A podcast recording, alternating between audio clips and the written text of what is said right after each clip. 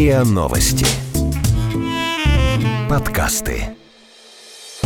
Как? Как вы? Как? Это дар Как такой? вы это? Как вы это делаете? Как? А давайте попробуем разобраться. Как вы это делаете? Так. Разговор с теми, кто делает.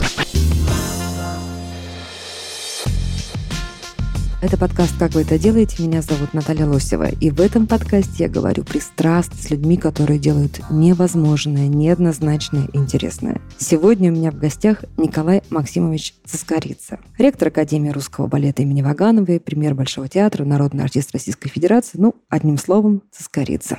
Добрый, Здравствуйте. Добрый день. Я сейчас, когда входила в здание Академии, мне попалась ваша воспитанница, которая забрала документы и уходила. Почему уходят ваши дети? Ну, они не, не мои, во-первых, они их родителей, а во-вторых, э, уходят, потому что, значит, ну, так случилось, что получила двойку, не смогла пересдать или услышала все-таки педагогов, что не надо уже больше продолжать э, обучаться этой профессии. Дело в том, что много раз я говорил, дайте мне очень часто, к сожалению, обвиняют в том, что я говорю одно и то же в интервью. Типа задайте ему другие вопросы. Господа, я говорю это потому, что вы не всегда слышите. Ну, может быть, вы слышите, а вот те, кто должен услышать, не слышат. Мы берем кота в мешке.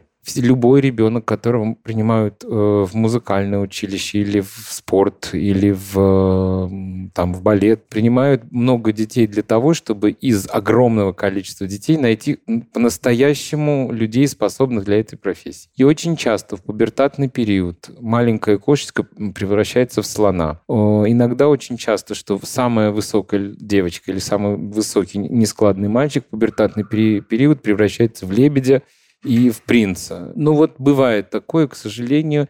И как сыграет генетика, не может спрогнозировать никто. Э, Рассказы о том, что посмотрите на маму, посмотрите на папу, это все детский лепет на лужайке, это может быть 3% от того, что может произойти. Все остальное это внезапность. Вы как-то готовите детей к тому, что может быть и так, что через 2-3 Это года... не мы должны готовить, это должны готовить родители, а мы что делаем? Мы, у нас есть моменты, когда мы проводим контрольные уроки или там экзамены в полугодовые, где их предупреждают о том, что это может быть последние полгода их обучения в школе. И так было всегда, это не, не мной придумано, это было и когда я был маленьким. Что было хорошо для училища, когда я был ребенком? Отчисляли раз и навсегда.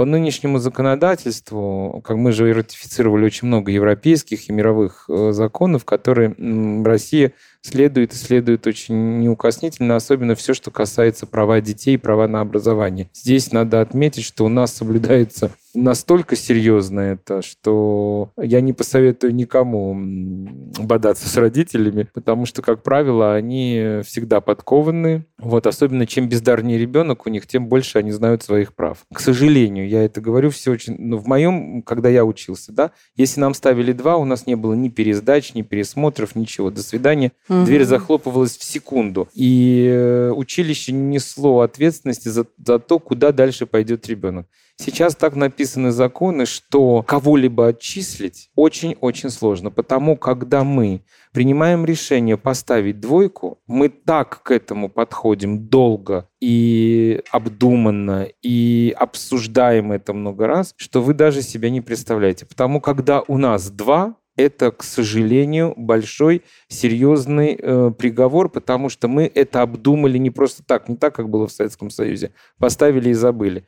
Да, потому что мы знаем точно, что будет две пересдачи, что будут обязательно нытье, жалобы, мольбы, звонки от всех знакомых и друзей. Сразу родители начинают искать всех, кого возможно, ну и писать во все э, инстанции. В основном такое бывает. Очень мало вменяемых родителей, кому с самого начала как-то вот объясняешь, и они тебя слышат. Потому что э, одна и та же фраза у меня, я когда ее слышу, меня перейдет, дайте шанс. Какой шанс? Вы своему ребенку не даете шанс ни на будущую жизнь, ни на нормальное образование, потому что все равно, как бы мы ни старались, балет здесь является в этом заведении основным предметом, и он забирает огромное количество сил, прежде всего сил и внимания ребенка. Он все равно себя ориентирует больше на те предметы, а они у него не получаются, понимаете? Потому, когда вы это увидели, это, это тяжело. На это смотреть. Если вы думаете, что я на это, будучи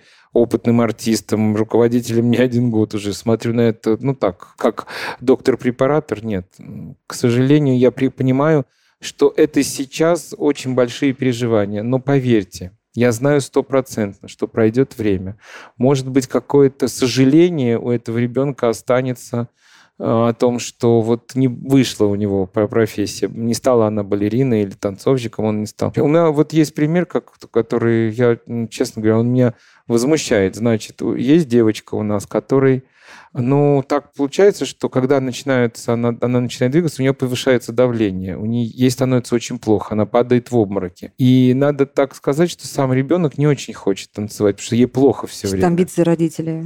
Мама все время кричит, что она это все притворяется. Ей доктора говорят, ей делают уже э, не одно обследование. Доктора объясняют, у ребенка уймись мама в, в такие вот угу. такое а такая особенность у нее но вот э, не ее эта профессия по здоровью и ребенку нехорошо и, он, и девочка не хочет потому что она устала от того что ну ей все время не важно понимаете а мама ни в какую. Нет, не хочу и все. Потому что вы, вы меня обманываете, она меня обманывает, вы идете ей на поводу и так далее. Это трагедия. Это трагедия. Вот у вас такая сейчас погруженность прямо педагога. И для меня Но... всегда, знаете, загадка, как, как, вот, как хорошие врачи становятся администраторами, и как хорошие артисты становятся администраторами. Ведь это разная профессия. Не, Нет? Вы понимаете, в чем дело? Если у вас дома убрано, если вы умеете складывать вещи, поверьте, вы будете очень хорошим администратором. Ну, то есть вы правда, вы следите за тем, что у вас в туалете на, э, в Слежу. академии? А кто будет следить? У нас страна такая. Если вы не проследите, ничего не будет. А что за история с общежитием? Вы сделали какое-то роскошное общежитие для Ну, я... Понимаете, в чем дело?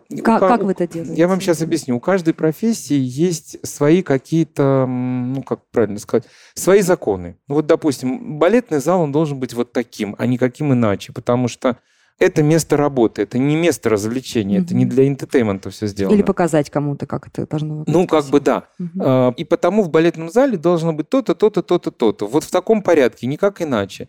То же самое должно быть в общежитии.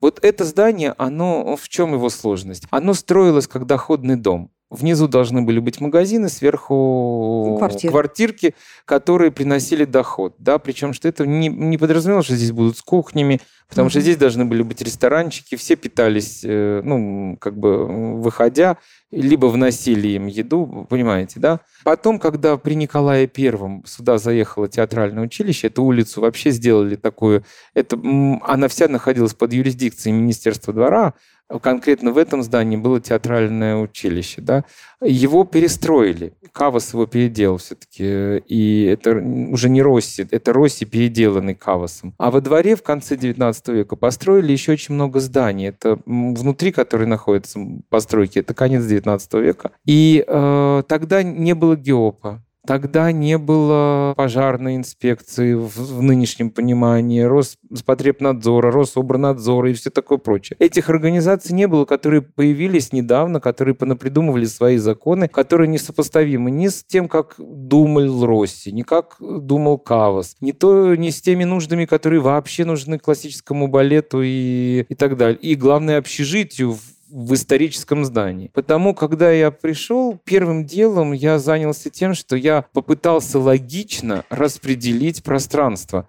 не трогая исторические помещения, в которых должны быть, ну, такие представительские учебные классы, представительские учебные какие-то, ну, светские залы там и так далее, а вот все, что для хозяйства, это распределить так, чтобы это было логично с точки зрения балета и с точки зрения воспитания. Это было непросто, потому что для этого вам надо изучить все здание пешочком миллион раз, туда-сюда, выстроить логистику, как дети передвигаются, взять все нормы пожарные, Роспотребнадзора, изучить их и сопоставить это все, а, потому что любая проверяющая организация вам будет делать... И вы э, это все делали сами? Один. Я это все сделал. Дальше я вызывал конкретно человека, который отвечает за непосредственно тот-то или тот-то участок. И все. Но дело в том, что я сюда пришел как бы не с холодным носом. Поймите, я огромное количество лет все это делал в Большом театре. Один я. Не имея на это никакой должности, никакой всем, кому что-либо было нужно. Все приходили и говорили, Коль, пожалуйста, нам надо Это то-то, внутренний то зуд такой, что все разрулить, привести в порядок? Э, я очень... Понимаете, почему я вам сказал, что если вы дома умеете убирать, если вы дома умеете складывать, то все у вас будет хорошо. Моя мама, она была очень так вот... Ну, она воспитана немножко была по-другому, нежели я. Она была из очень такой семьи, у нее всегда были, у нас всегда была домработница. Мама никогда ни к чему не прикасалась. Она была женщина немножко, ну, как бы вот другого склада, другого интереса. Я не говорю, что это хорошо или плохо. Она как каждый раз, смотря на меня, как я все раскладываю, убираю, все время говорила, всю жизнь жила без свекрови, родила ее. Потому что я все время с ней спорил, что, пожалуйста, вот это убери, положи на место. Там, потому что у нее был То свой есть вы строили маму? Да, я строил маму, причем что очень с раннего детства. Но, понимаете, знаете, в этом... Это я к чему говорю? Это простая деталь. Я очень люблю порядок, я люблю быстро найти все. Я человек ленивый. Вот я оденусь всегда за две секунды до выхода но я знаю точно, что я возьму и где это лежит. Я хочу во всем так. Понимаете, моя профессия мне в этом помогла. Балет — это строгая иерархия, это военная дисциплина. Я обожаю военных на самом деле. Вот мне с ними работать очень легко и доступно. А где вы с ними пересекаетесь? Ну, у меня зам по хозяйственной работе, он военный, ну и так далее. И почему, ну, те, кто вот имеет служивые люди, они очень организованные. Им сказали, они сделали. Они вот это вот туда, сюда, инициатива, они могут предложить, нет, они сделают. Это прекрасно. Вот в балете то же самое. Мы же выросли в как в хореографическом училище, шаг в сторону расстрел. Но не было у нас по-другому, поймите. Мы так выросли. Нельзя вот это метание русской души, оно не нужно абсолютно. Как вы это делаете? Разговор с теми, кто делает – ну, я читала много ваших интервью как раз о вашем подходе к воспитанию студентов э, хореографического училища Академии. Я так понимаю, что вы придерживаетесь такой вот парадигмы строгого, немножко жесткого отношения к ученикам. Абсолютно неправда. Так. А я как? им все разрешаю, но я им обозначаю границы. Здесь взорвется, здесь убьют, здесь обрыв. А вот все остальное можно. Но вас... вот переходить эту грань нельзя. Вас кричат на учеников? Это всегда везде кричат. Это нормально. Ну, то есть такая атмосфера просто творческого. Ну, вы, вы поймите, э, когда на тебя не кричат, ты никому не нужен. Значит, на тебя не а, учитывают. То есть, значит, к тебе неравнодушны, да? Конечно, кричат, значит, неравнодушны. Конечно, конечно. Раз кричат, значит, ты в игре. Слушайте, а когда не кричат, это собирай манатки. А вот насколько вы эмоционально вовлечены э, в судьбу или там в процесс учеников? Вот ваша судьба премьеры и звезды, и вот этого совершенно невероятного... Я сейчас не вам не говорю комплименты, констатирую, да? Вот вы там, ну, вы явление. А перед вами 100, 200, 300 человек, которые не могут быть все явлениями, да? Они в разной степени одарены. Вас не раздражает, когда вы не можете получить тот результат, который могли бы выдать? Раздражает. Мне раздражает, что я теряю время, работая с простым материалом. Я стараюсь этого не делать. Я, когда понимаю, что этот материал не тянет моего уровня, я его сразу от себя отдаляю. Мне это не надо. Я говорю абсолютно честно всем. Я никогда не возьму материал, на который я не рассчитываю.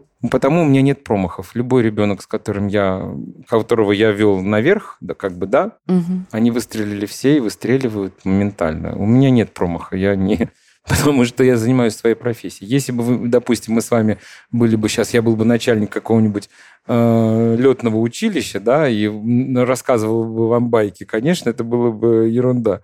Это я ничего не понимаю и вряд ли бы понял. Хотя, наверное, бы через какое-то время, я, потому что я, я такой человек с погружением, я, может быть, чего-то бы начал разбираться. Но вот все, что касается балета, не надо меня, пожалуйста, этому учить. Я То не есть... знаю людей, кто это сможет так же. У вас есть фавориты? Не фавориты. А У меня вы... есть э, те люди, которые, ну, они делят, знаете, вот как бы как карандаши делятся на разные цвета. Категории. Ну да, я желтый, mm-hmm. я солнце не буду рисовать э, сиреневым. Mm-hmm. И что, вот вы тогда отбираете каких-то учеников? Я не отбираю. Они а вот, вот ко мне пришел класс, там было 10 человек. Я сразу всем объяснил, ты кардебалет, ты миманс, ты уходи, тебе не надо, а, а вот из, из вас троих можно что-то получить. А вы когда это примерно видите? Сразу. Вот в 11 лет? 10-11 лет? Не, не в 11. Я же брал вот свой класс, я брал, им было всем 15 лет. 15-16 лет. Им. То есть уже сформированный материал? Ну да, я, я брал предвыпускной класс. Но я взял там, класс был на самом деле, два человека было более-менее сильных. Весь остальной класс был очень такой ненужный. И вот вы Ну, им так объясняете, прям прямо, да? Это Прямо, не прямо. Я нужно. считаю, что это самое верное, потому что ребенок... Ну, это честно хотя бы. Не, не ребенка, я неправильно говорю. Человек, который формируется, его нельзя обманывать. Просто ему надо объяснить, посмотри, мир шире, мир дальше. Давай мы с тобой подумаем, куда мы можем пойти, что мы можем еще изучить. Может быть, э, чтобы ты состоялся. Вы поймите, дело в том, что очень сложная вещь в воспитании, самая сложная вещь, найти э, в любом индивидууме его э, изюминку, его склонность и помочь эту склонность развить, тогда этот человек достигнет наивысшего результата. Уравниловка, она не нужна. Я считаю, и это мое убеждение, я спорил, будучи ребенком с мамой. Мама-то моя профессиональный педагог и очень с огромным стажем была, что надо учить какие-то вещи до определенного предела всех одинаково, а потом не надо, не надо после какого-то возраста учить математики. Категорически не надо, потому что это ненужная вещь. Это и рассказы про мама физик, понимаете, физик-математик. Потому ее крики про то, что математика, гимнастика для ума, я ей кричал, нет, гимнастика для ума, спряжение и падежи. Вот гимнастика ума. Учите языки и спрягайте глаголы. Не надо, не надо заниматься ерундой. Человек должен коммуницировать, он общаться должен. А если ему надо по- посчитать, он есть компьютер уже. Это я говорил, когда мне было 12-14 лет. Я учился на 5, но я гуманитарий абсолютный. Мне не нужно вот это. Точные науки мне были никогда не нужны, не интересны. Другое дело, что да, я э, что-то вот то, что мне надо по жизни, я помню. А Вот. Я тогда, я считаю это очень верным. До определенного предела мы учим всех правильно, но уже в, к 12 годам надо каждому ребенку очень верно определять его принадлежность. К И сожалению, прорыть его фарватер. да, к сожалению, есть люди, которые всю жизнь будут работать, ну, вот они как бы вот так вот в сфере обслуг, допустим. Вы что, знаете много хороших официантов? Вы знаете много хороших... э, Вот меня воспитывала женщина, ну, няня была, да, она до меня, у нее была многодетная мама была, у нее было много детей, ее муж был военный, потому у нее не было такой а- а- профессии, как она была, она была профессиональная домохозяйка, она была фантастическая э, домохозяйка, ну, то, как она готовила. Но она помимо меня воспитала еще 8 детей, понимаете? Я уже был как бы последний такой самый-самый-самый дорогой, потому что в том возрасте, когда ей было 70 лет, когда она к нам Мгм. пришла, да? И то, как она готовила, то, как она умела Это я сейчас на некоторых смотрю, которые ищут вот просто няню. Да это же днем с огнем не найти. Золотом платить будут многие люди, понимаете? Такой. А я просто помню, что делала со мной няня при этом ни памперсов, ни стиральные машинки, ничего. Я был самый чистый, выглаженный, м, связанный. У нас не было вещей. Я входил... Вот кто вас сделал таким много педантом. лет, да, много лет мне вязали, перевязывали, постоянно шили. Она на глазах создавала новый костюмчик, если он был нужен. Она за вечер бы связала все заново. Она распускала, тут же вязала. Понимаете? Вот есть э, вещи, которые, ну, почему я вам это говорю? Это очень э, любая профессия, она цена. Вот это э, стихотворение, что мамы разные важны мамы разные нужны, это, это очень правильное стихотворение. Не все должны стать артистами. И в чем-то я согласен. Мы выпускаем каждый год гигантское количество э, учебных заведений, которые учат на артистов.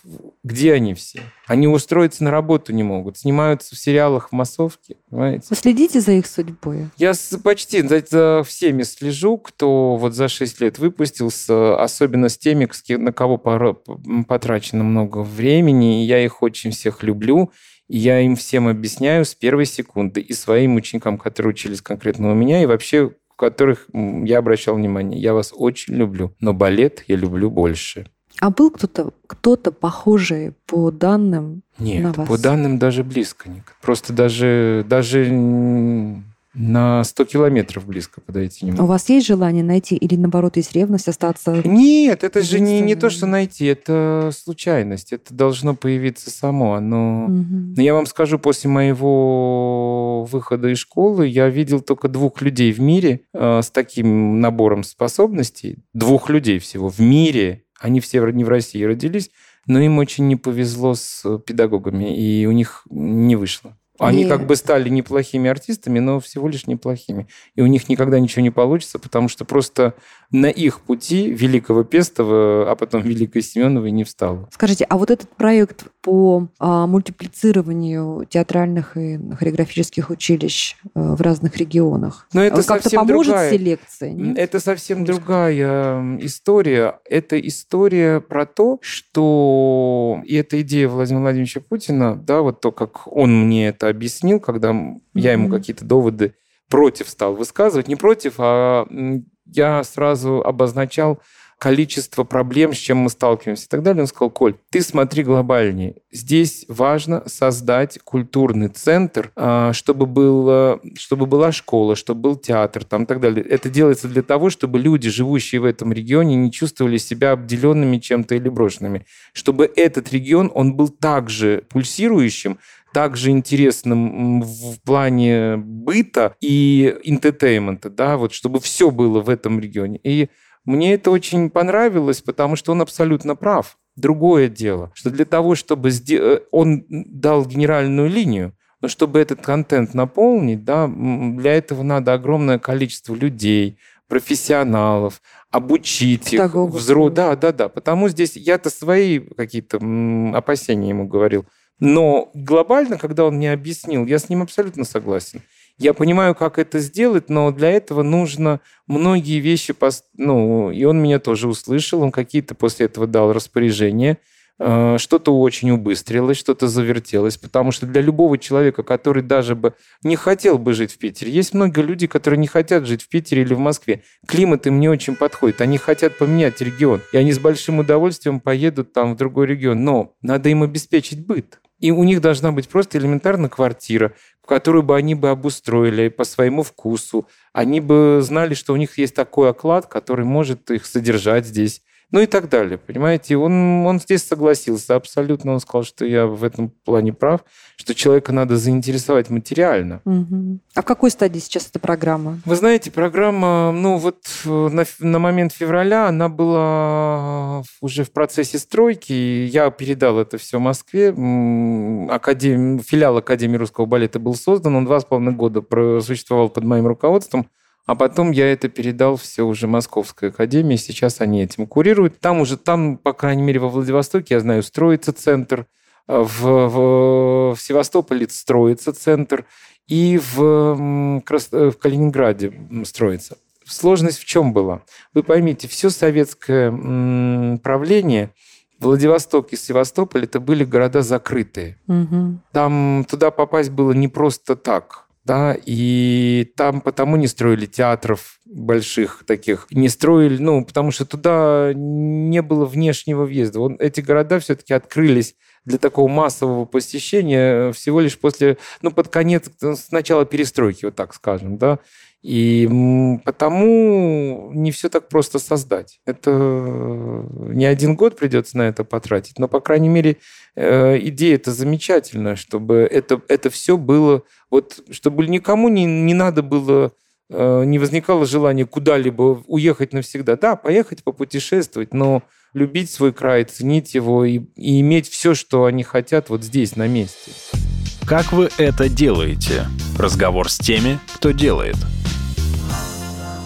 А не получим ли мы большое количество провинциальных региональных театров с не очень хорошим уровнем балета? А вы посмотрите, вот есть момент э, такой, да, кроме России нет ни одного государства в мире, где вообще бы разговаривали бы о провинции. Это раз. Второе. Нет ни одного государства в мире, которое бы за госбюджет имел такое количество театров, Мгм. такое количество театральных школ. Их просто не существует. Вы мне ни одного государства не назовете. Да, есть Министерство культуры Франции. Потрясающее. У них в основном они заняты музеями. У них всего лишь несколько школ и несколько театров на бюджете. Все остальное это коммерческое, это приносит совсем другую прибыль и так далее. А в, а в Америке вообще не существует э, ничего подобного. И не может существовать ни одного государственного театра. В основном все театры, которые там есть, они существуют за счет донейшенов, ну, как бы вот тех людей, которые Пожертвования. пожертвования дают, да. А эти пожертвования, чем они интересны? Они интересны тем, что у них списываются налоги, у них немножко по-другому налоговое законодательство э, написано. Может быть, нам тоже нужно как-то стимулировать на... Об этом очень много говорится у нас на Совете по культуре, и этот проект разрабатывается. Но чем ос- особенность? Вы не забывайте, что это Россия. Здесь обязательно найдутся жулики,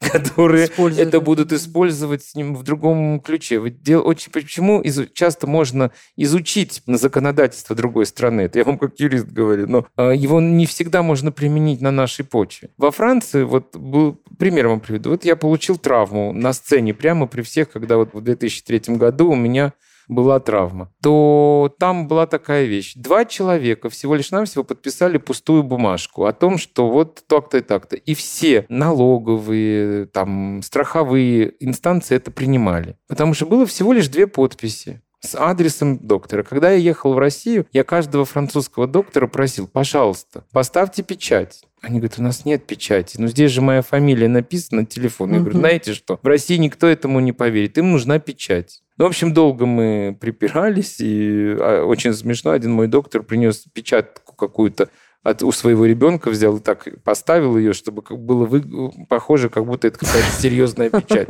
Но потому что в, Рус- в России не принимали. Потому что мне надо было каждый документ заверять, нести, переводить, тоже с печатями и все такое прочее. Это очень-очень... У нас другую, у нас никто не поверит, потому что вам расписаться может дядь тетя Дуся в подъезде. Но, тем не менее, вы за то, чтобы были введены какие-то понятные схемы. Я, Для я, я за то, потому что я считаю, что на госбюджете сидит огромное количество ненужного. И нужно Очень- переводить на частное финансирование Да, пожертвования. просто надо определиться сразу, в, в каких регионах что является действительно национальным достоянием и что э, нуждается в такой поддержке. Потому когда иногда начинают ругать, я все время хочу сказать, простите, а вы где можете мне показать пример? Вот вам, пожалуйста, Европа, прекрасная, просвещенная Европа. Все театры балетные в, Ит- в Италии и во Франции это страны, которые родили это искусство. Они его придумали. Закрываются. Просто закрываются, сокращаются трупы.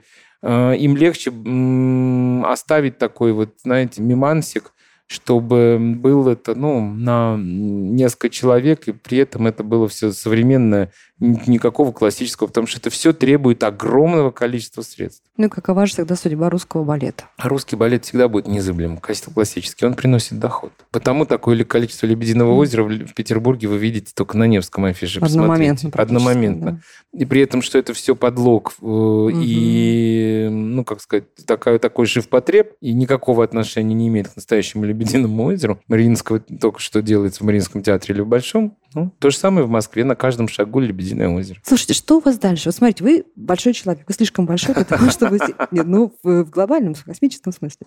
Опять же, констатация. Для того, чтобы самое главное в это не поверить. Ну, Самое нет, главное... вы можете в это не верить, но я, можно я это Хорошо, буду констатировать. Смотрите, я уверена, что год, два, три, еще максимум, и вы сделаете, наверное, здесь э, что-то еще более невероятное. Так уже гла- никуда, куда же глоба- еще Вот, невероятнее? да, не, не, дальше некуда. Дальше некуда. Что дальше? Я так дальше понимаю, что развилка такая. Либо вы создаете уже наконец свою школу балета, не, не. Либо театр. Балет может... э, Я, э, понимаете, я до того, как сюда пришел, я мог все, что я хочу, что театр, что школу создать, потому что мне с первого момента это предлагали очень давно разные небедные люди, готовы были, потому что, слава богу, Ну, это меня- очевидно просто. У меня есть то имя, которое будет привлекать людей, которые будет, э, люди будут идти с большим удовольствием, и потребителей я найду так скажем, да. Слава богу, я своей карьерой театральной наработал себе такое уважение, что какое бы количество гадостей на меня не выливали мои недоброжелатели, они не могут никак... Ну да, вы уже в этом смысле тефлоновый, да. Да, это, это спокойно. Но э, я противник этого. Категорически никогда в это не пойду. Я легче сяду дома и буду заниматься просто жизнью, нежели я буду заниматься коммерцией на искусстве. Нет. Я же вам сказал, ну- я балет люблю больше. Ну хорошо. В Москве сейчас много слухов о том, что... Как хорошо. Москва всегда полнится слухами. Это правда, но тем не Да. менее. О том, что, возможно, например, вы придете возглавить один из музыкальных театров московских. Может быть никакой один. Вы понимаете, я всю жизнь служил на театральной площади, никогда не менял своего адреса и не собираюсь. А вам бы хотелось все-таки возглавить Мой родной театр? ваш родной театр? Вы понимаете, я хочу не возглавить мой родной театр, я хочу вернуть туда искусство. Это разные вещи. Вот те люди, которые хотят что-то возглавить, они возглавляют, а я нет. Я занимался искусством. Если вы думаете, что я хотел возглавить Академию русского балета, категорически нет. Я не хотел этого.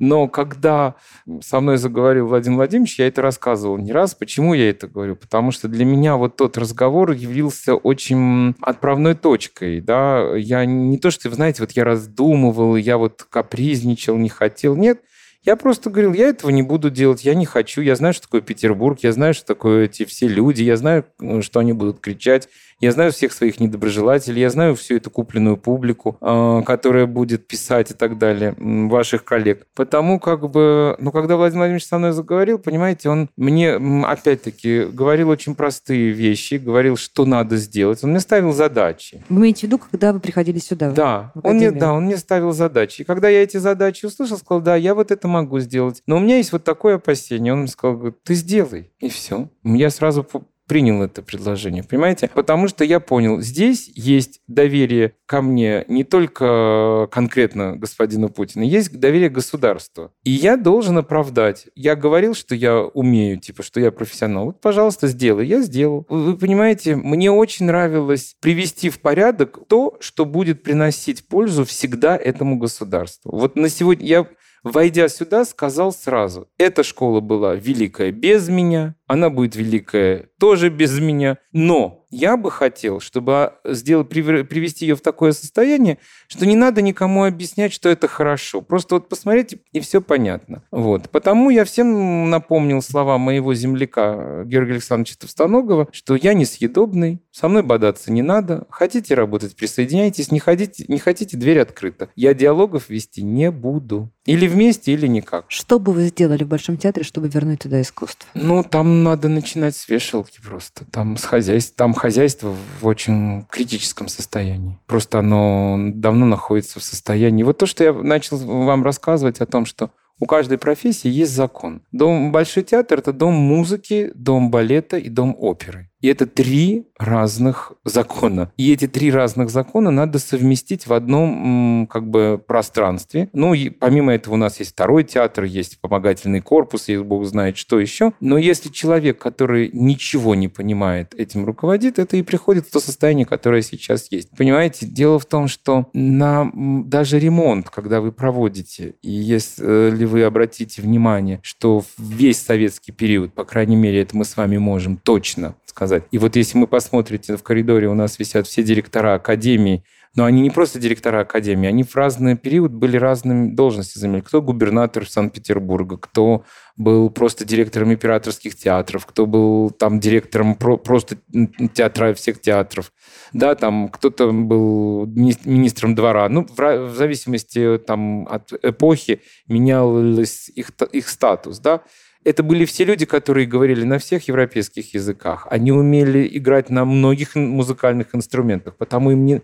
И очень многие танцевали, потому что надо было при дворе танцевать обязательно. Потому они понимали, какой должен быть пол, свет, Мгм. э, размер и так далее. Люди, которые последние 25 лет находятся у власти, кон- мы, раз мы говорили в большом, о Большом театре, конкретно в Большом театре, это люди с улицы. Я об этом говорил много раз и буду говорить. Они ничего не понимают ни в одном искусстве, ни в одном. Потому о, и искусство находится в состоянии краха. И главное, хозяйство находится ниже, ниже, ниже среднего. Просто это даже уже неплохо, это просто провал. Ну, вы готовы вернуться теоретически? Ну, что значит «я не, не готов»? вернуться, а... Я а, не, люб- я не люблю сослагательного наклонения. Будет момент, я все сделаю. Я знаю, что делать с первой секунды. Вот просто я знаю, что надо делать и за что надо браться. Другое дело, что, может быть, я не подозреваю уже уровень провала, потому что я вижу только фасад, а фасад да не- ну, просто он как писал Ильф, Ильф Петров, что говорит, говорит, почему вы взимаете деньги, помните, с населения? Говорит, что, говорит, чтобы, не очень, чтобы провал не очень проваливался. Там уже провал так провалился, что я до нани еще не знаю. У вас на столе очень много икон верующий человек? Вы знаете, меня вырастили няня и мама, очень верующие люди, очень. Они меня приучили. Я не такой э, соблюдающий все, но я в этом вырос. И какие-то вещи знаю точно, что они происходят.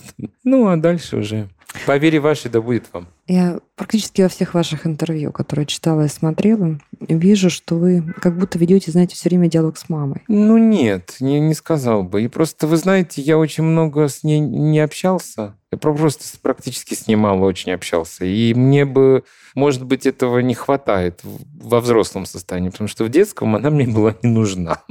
Она была, но она мне была не нужна. Ну, это нормально, так всегда бывает. Да, когда мне захотелось ей задать вопрос, если с ней просто поболтать насчет всего. Потому, потому что, э, почему еще? Я же стал педагогом в какой-то момент уже в Большом театре, и мама была великим, моя, моя мама была великим педагогом. Не то, что она там Макаренко, просто то, как она умела в идиотов долбить материал, не повышая голоса. Она была не я. Это у меня сразу эмоция, сразу э, э, сабля на голову, и я бегу уже ею размахивая. А мама в 850 раз повторяла закон Ома спокойно, я на нее все время смотрел, думал, как, как? Вот я вот очень часто вспоминаю то, как она сам меня обманывала, якобы не присутствуя в моей жизни, а на самом деле контролировала все так, что когда я уже по прошествии 10 лет после ее смерти стал понимать, что, ой, оселки-то были расставлены, так это не я додумался, это она меня подвела к этой мысли, понимая мой противный характер, и то, что еще если она выйдет на прямой диалог, это будет сразу нет, и нет будет навсегда,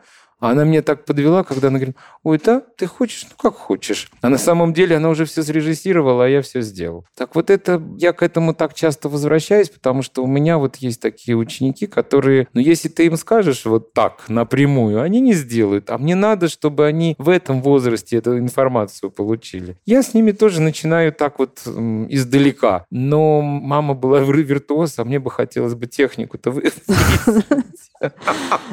Действительно, все-таки мистическое присутствует, да? Ну, она для меня пример в этом. Хотя во многих вещах э, я ее не поддерживаю, никогда бы не поддержал. Что бы вы сейчас ей рассказали о планах? Если была бы такая возможность. Да, она мне сама бы рассказала. Она же гадала гениально. Она бы на меня посмотрела и все бы сказала. Туда не ходи, туда ходи, а это сделай. Вот это бы еще бы мне что было интересно. Ну что, друзья, это был подкаст «Как вы это делаете» с великим артистом, ну, большим Приятно человеком. это слышать.